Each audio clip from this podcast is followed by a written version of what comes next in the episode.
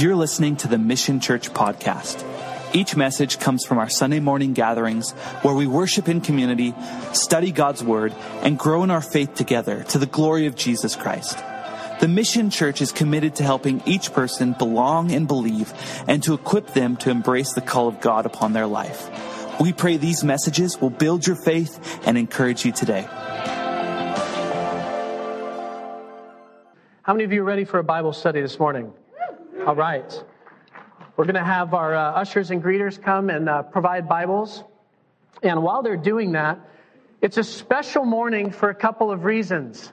Uh, number one, we're in this Christmas series called God's Christmas Grace.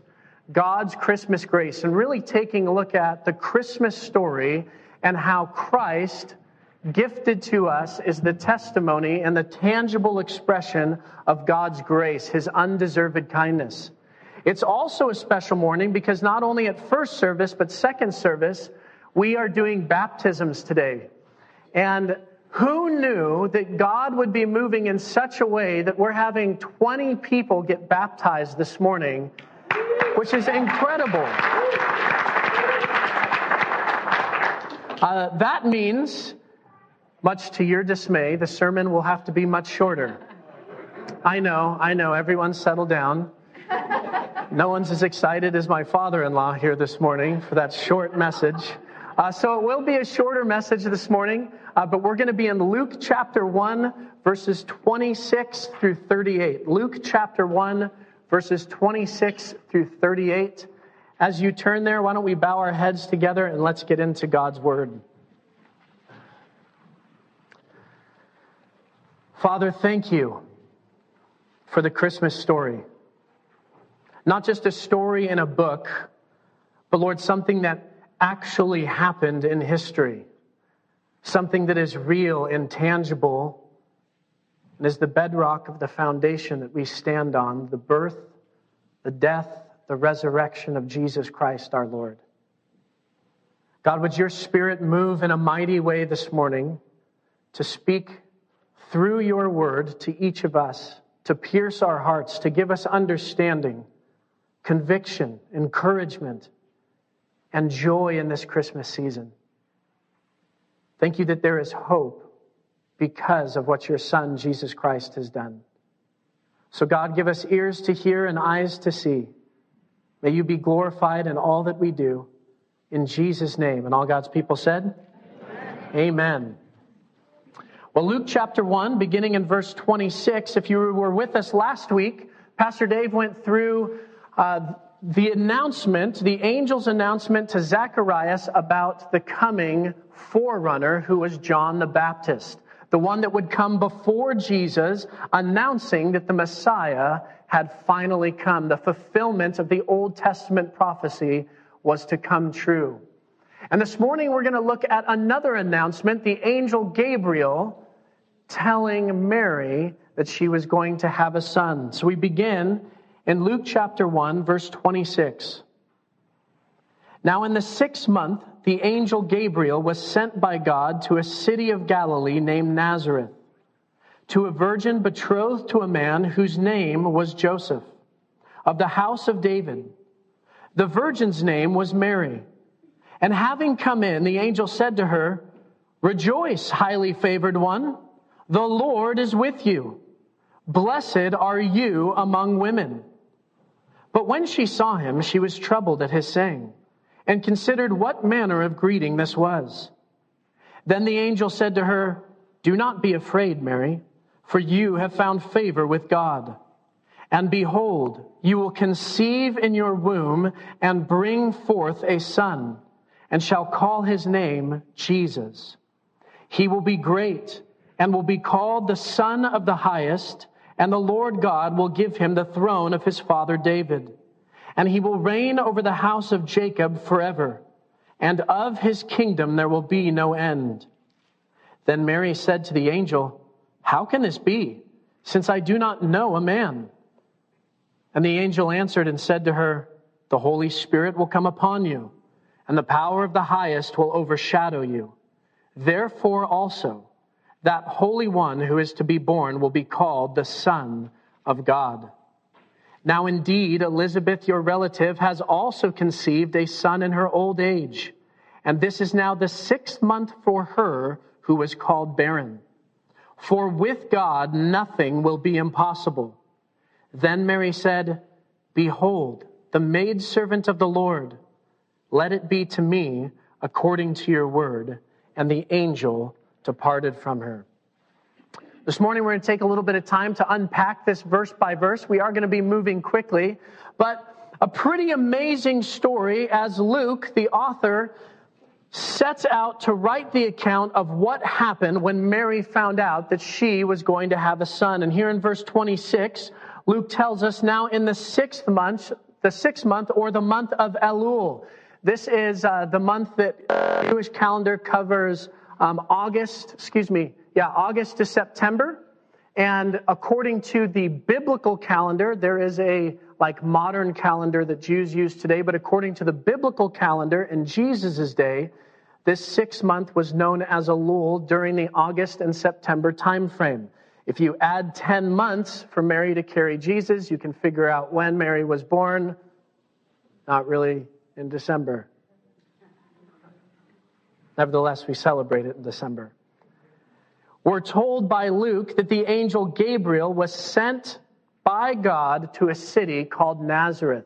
What's really interesting is we know that Gabriel is an archangel. If we went back to the Old Testament, you could find references about Gabriel in Daniel chapter 8 and Daniel chapter 9. And it says that the angel Gabriel was sent to a city called Nazareth. Now, what's really interesting about Nazareth is it was such a podunk little place that it really wasn't even on the map. It was a very small area where nothing significant happened. And even later on in Jesus' ministry, when someone says, Hey, the Messiah has come, Jesus of Nazareth, someone goes, Wait a minute, Nazareth? Can anything good even come from Nazareth? And yet, here is this archangel Gabriel sent by God to visit this woman named Mary. Verse 27 makes it clear that she was a virgin betrothed to a man whose name was Joseph. It's important that we note that Luke is very intentional to use the word this was a virgin. A virgin was someone who had not had any kind of sexual intercourse. Mary had not known, and to be known was to be united in marriage. Mary had not known a man, and yet it tells us that she is betrothed. Within the Jewish marriage context, there are three stages. There's the engagement period in which an arranged marriage is made. There is the betrothal period in which covenants and promises are made from the individuals, in this case, Mary and Joseph. And then there is the actual marriage, which is the consummation of husband and wife physically coming together and living with one another we learn that Mary and Joseph are in this stage of betrothal. It means that there are covenants made between them, which also suggests that in order for this to be annulled, there would have to be a divorce that would happen. Luke is very intentional to tell us that this angel Gabriel came during the betrothal period. Mary and Joseph had already been promised to one another. And it says of Joseph that he was of the house of David, and the virgin's name was Mary. Uh, Luke, twice in this passage, mentions that Joseph is of the house of David. This is important for a few reasons. One, it's the fulfillment of prophecy.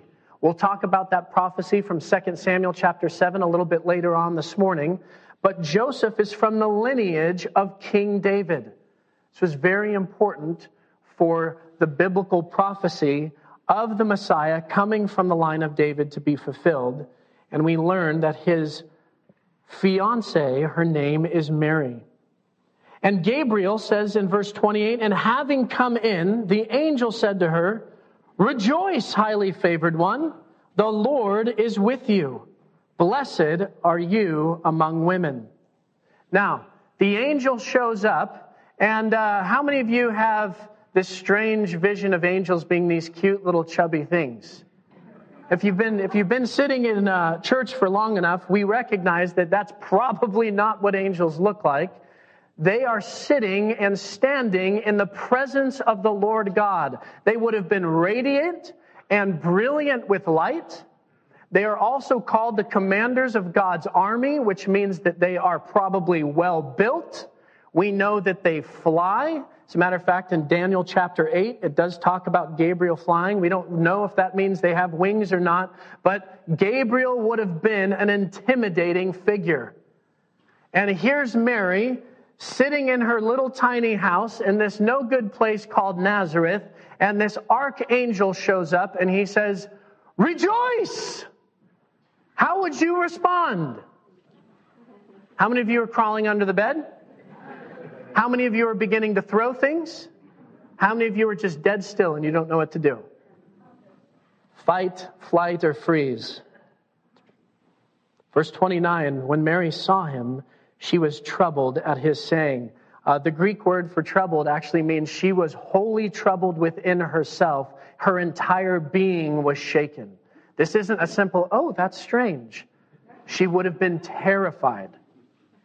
Mary would have been terrified at what's going on. But the angel assures her and says, Do not be afraid, Mary. Do not be afraid, Mary. Isn't it interesting that when God speaks to his people, what does he almost always use? He speaks to them by name and he assures them to not be afraid we get this sense also at Jesus' resurrection. When Mary, a different Mary, is waiting outside the tomb, she's been crying. She thinks that Jesus is the gardener until he says, What? Mary. He calls her by name. Here the angel Gabriel says, Do not be afraid, Mary, for you have found favor with God. And behold, you will conceive in your womb and bring forth a son, and shall call his name Jesus. The angel gives her quite an announcement. You are going to have a son, and you are to name him Jesus. Jesus was not an uncommon name at this time. It comes from the Hebrew word Yeshua, or the, uh, the name Joshua, which means to deliver and to rescue. It was not an uncommon name until Jesus was born, died, and resurrected, and then it became an uncommon name to use. The angel is very specific. You will conceive and bear a son, and this is what you are to name him. His name is to be the deliverer or rescuer. And then the angel begins to unpack who this Jesus is going to be. Verse 32, the angel says, He will be great and will be called the Son of the Highest, and the Lord God will give him the throne of his father David, and he will reign over the house of Jacob forever, and of his kingdom there will be no end. What I love about the Christmas story is the Christmas story is focused on Jesus. The Christmas story is focused on Jesus. This is important for more than one reason. Number one, when we experience Christmas, what often happens? You're like, I'm not even ready for Christmas.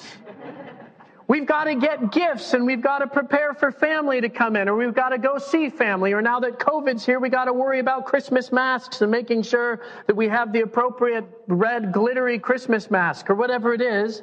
It's easy for us to get busy or to get stressed or to get frustrated or to make Christmas about anything but the one who Christmas is truly about. The Christmas story is focused on Jesus. And here the angel Gabriel shares with Mary who this son that she's about to bear is going to be. The first thing the angel says is this son will be great. The Greek word used here is megas. Megas, which gives us the word in English, mega. The word mega means exceedingly large, huge, tremendous. Your son will be great. The second thing the angel tells Mary about her son is he will be the son of the Most High God. Just to be clear, this has never been the title of anyone born up to this point. Verse 35 affirms this. If you want to look there real quick at the very end, the angel Gabriel says, Therefore also that Holy One who is to be born will be called the Son of God. This is the Messiah that had been promised to the Jewish nation since the beginning. Gabriel is now announcing to Mary, the child that you will bear is the Messiah.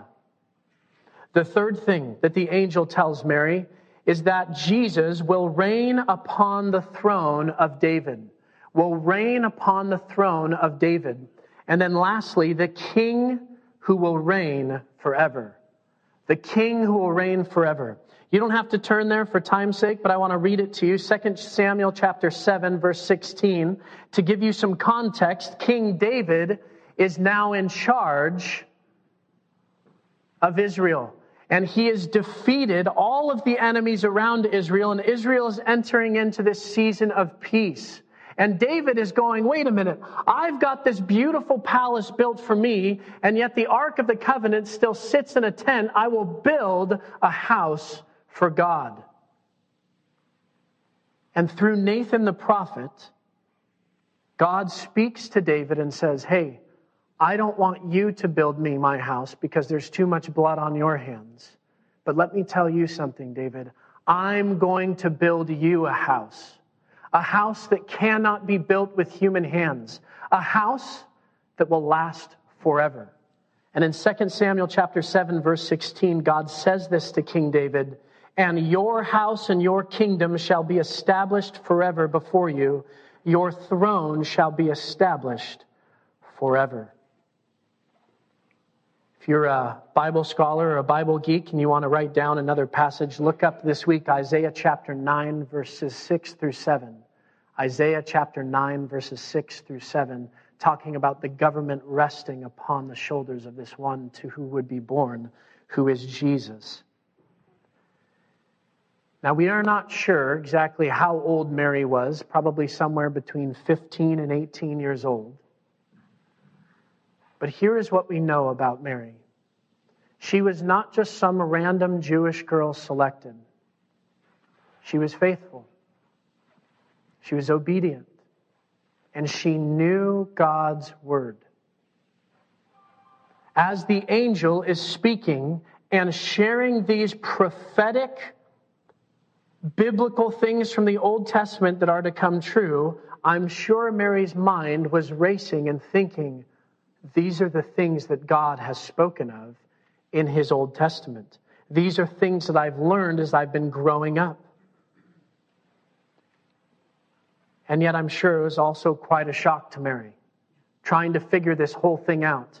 Now, God, if we were to go back to the book of Genesis, God promises Abram or Abraham more descendants than he can count, more descendants than there are stars in the sky. And he gives Abraham this amazing promise of a blessing, and Abraham's like, oh, this is amazing. But there's this one issue. What was the one issue Abraham had? He didn't have a child. This is a natural understanding or natural progression of thinking in which Mary's like, that's amazing. I love what you just told me. One question. We get to verse 34. Then Mary said to the angel, How can this be since I do not know a man? How can this be since I do not know a man? Now, if you were with us last week, Pastor Dave covered how Zacharias asks the angel Gabriel, wait a minute, how is this going to happen? And what happened to Zacharias? He was made to be silent until John was born. He asked in skepticism. Mary is not reprimanded because she asks in faith, but she is asking a very practical question. I've never had sexual intercourse with a man. That's what it means to know a man. I've never had sexual intercourse with a man. How am I to have this child? And we know that Mary is asking in faith because the angel Gabriel gives her the proper response. One that would have been difficult to take in and is still difficult for us to take in, and yet is one of the hinge points of all Christianity, and I'll look at that in just a moment. Here's what the angel's response is to Mary, who says, Hey, how's this going to happen? The angel answered and said to her, The Holy Spirit will come upon you, and the power of the highest will overshadow you. Therefore, also, the Holy One who is to be born will be called the Son of God will be called the Son of God. Here is what we know Mary is going to have an immaculate conception. I had to say that slow because I'm so used to saying the immaculate reception and visions of the Steelers are going through my head. the immaculate conception. What does that mean? It means that Jesus was not conceived by a man or by the seed of a man. And here's why that is important. By one man's sin, sin entered the world, and therefore death also came into the world. Had Jesus been born from the seed of Joseph, he would have been born with what? A sin nature. A sin nature. Therefore, Yes, Jesus is born of a woman, but he is conceived by the Holy Spirit. The shadow of the Most High coming upon Mary to give her this child. Now, here's why the virgin birth is so important. If Mary was lying, or if she was delusional, Jesus would have been born into what? He would have been born into sin he would not have been qualified to take our sins upon himself and to go to the cross to bear the sins of the world. It is essential that we believe in the virgin birth as part of this Christmas story, not only for Christmas' sake, but for our salvation, that Jesus was conceived by the Holy Spirit, allowing him to be born holy and without a sin nature. Verse 36 Now indeed, Elizabeth, your relative, has also conceived a son in her old age, and this is now the sixth month for her who is called barren. What an incredible testimony to Mary to help grow her in her faith to go, wait a minute, my cousin Elizabeth, she's way past childbearing age. The only way that this could happen was from God. Now, we, we looked at last week that John the Baptist was conceived between Zacharias and Elizabeth, and that was miraculous in itself, but it was a man and a woman coming together. Whereas in this case, it is Mary conceiving through the Holy Spirit. Now, listen to what the angel Gabriel finishes as he speaks to Mary. He says, For with God, nothing will be impossible. Now, a lot of people or a lot of churches can take that and do all kinds of things with, with God. Anything is possible. Um, you can put it on a t shirt, you can put it on a coffee mug, you can say it before a football game, you can say it for your finances, whatever you want. But in the context of what the angel Gabriel is saying is, I know it sounds crazy. I know it sounds impossible, and yet with God, when He desires to accomplish His will, nothing is impossible for Him. Mary knew the Old Testament. She knew the way that God had delivered His people out of Egypt in an impossible manner by making the Red Sea part so that people could go through. She knew the Old Testament that Abraham and Sarah had become pregnant when they were 75 and 80, excuse me, 99 and 89 years old. She knew the Old Testament stories of God doing the impossible, and Gabriel simply affirms what Mary has already studied and known in God's Word that God is going to do something impossible. Verse 38 is where we'll spend a few moments that is important to us. Notice Mary's response.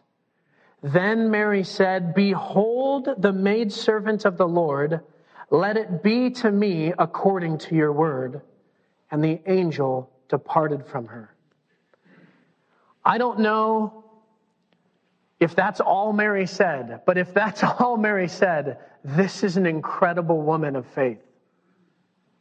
This archangel from heaven comes down to earth, bright as the sun, and lays it on her that she's going to be pregnant outside of marriage, conceived by the Holy Spirit, and that her son is going to be the Messiah.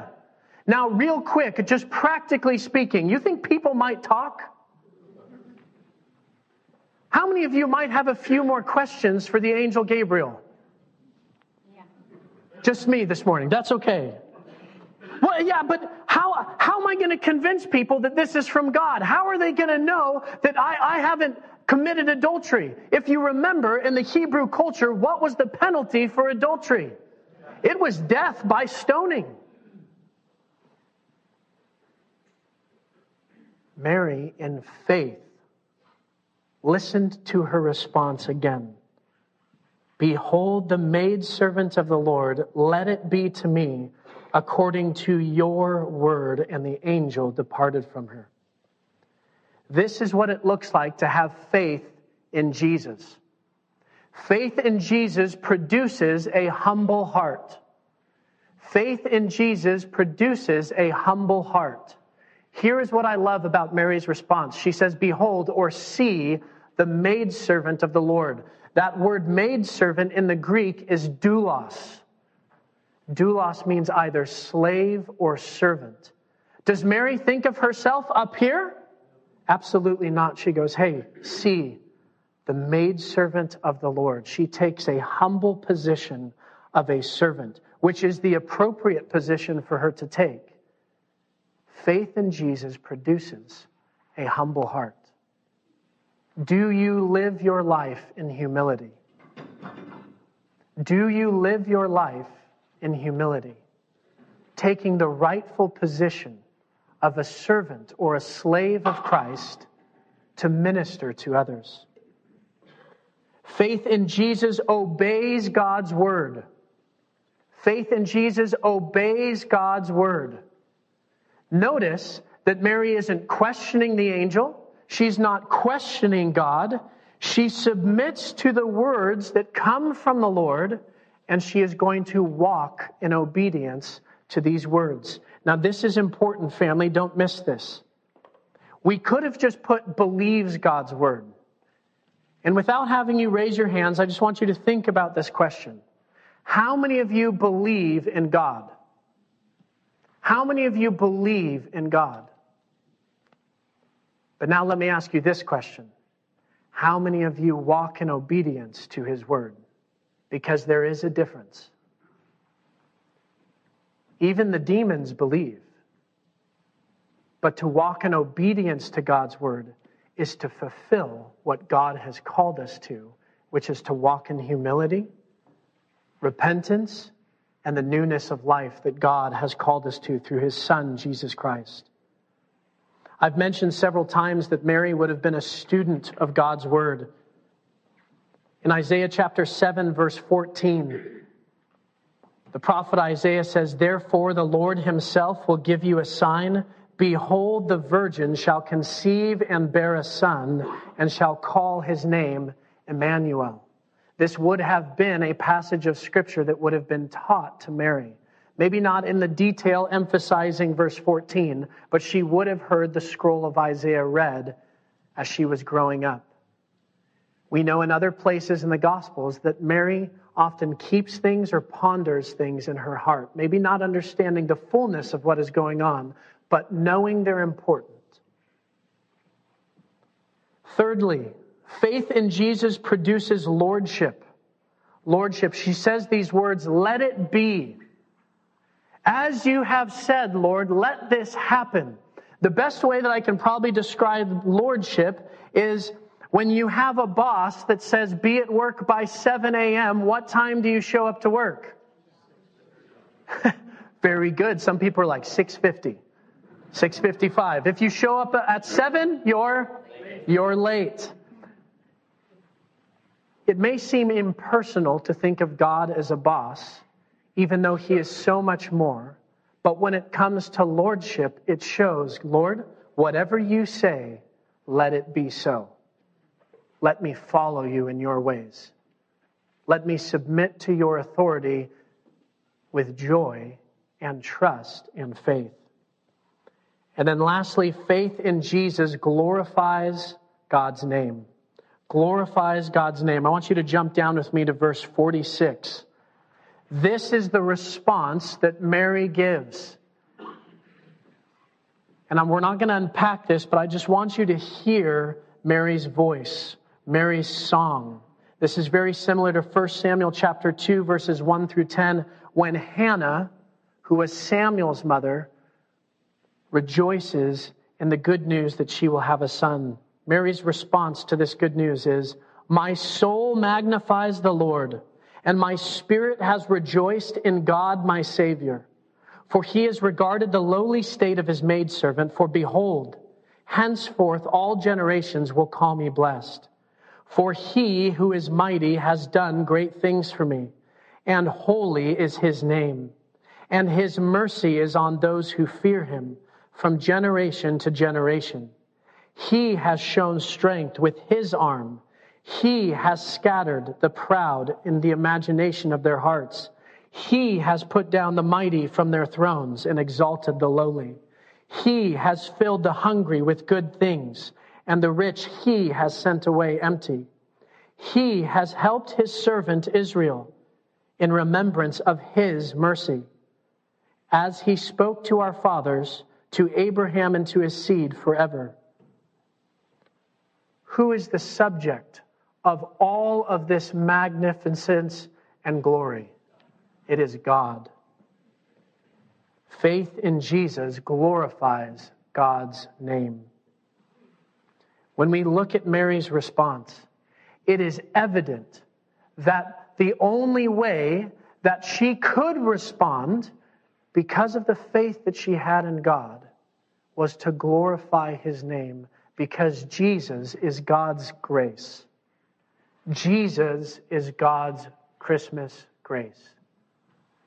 The greatest gift that we have received is the undeserved kindness of our Heavenly Father through His one and only Son, who left heaven, right?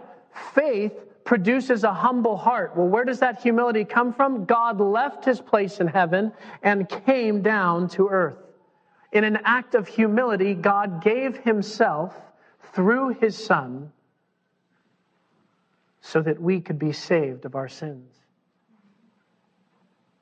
Jesus went to the cross for the very purpose of fulfilling what had been talked about in the Old Testament that one would come who would be great, the Son of the highest, who would reign upon the throne of David, fulfilling that unconditional covenant made with David and God, that there would be one from his line, the house of David, who would reign forever and ever. Church family, it was asked of you last week, and I'll ask of it again. What do you want for Christmas? Perhaps it's already available. Maybe some of you have already received that gift of grace. Maybe there are some of you here today who need to receive that gift of grace. To receive that undeserved kindness that through repentance, through the confession of sin, through believing that Jesus Christ is Lord and Savior and walking in that newness of life, you can be a recipient of that grace.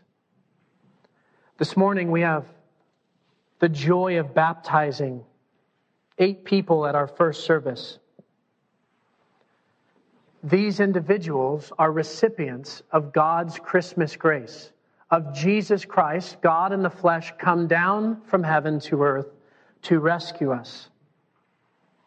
And as we think about baptism, I want to read to you from Romans chapter 6, verses 3 through 11, what it means to be baptized. That this is not just a ritual, this is not just a tradition, this is not something that, hey, you take this class, you put in your six weeks, and you get a baptism. No, this is something that God has been working on the inside of these individuals, and baptism is the outward representation of what God has already done through his Son, Jesus Christ.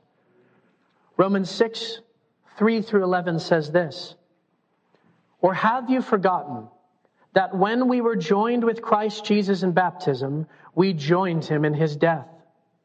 For we died and were buried with Christ by baptism and just as Christ was raised from the dead by the glorious power of the Father, now we also may live new lives. Since we have been united with him in his death, we will also be raised to life as he was. We know that our old sinful selves were crucified with Christ, so that sin might lose its power in our lives. We are no longer slaves to sin. For when we died with Christ, we were set free from the power of sin.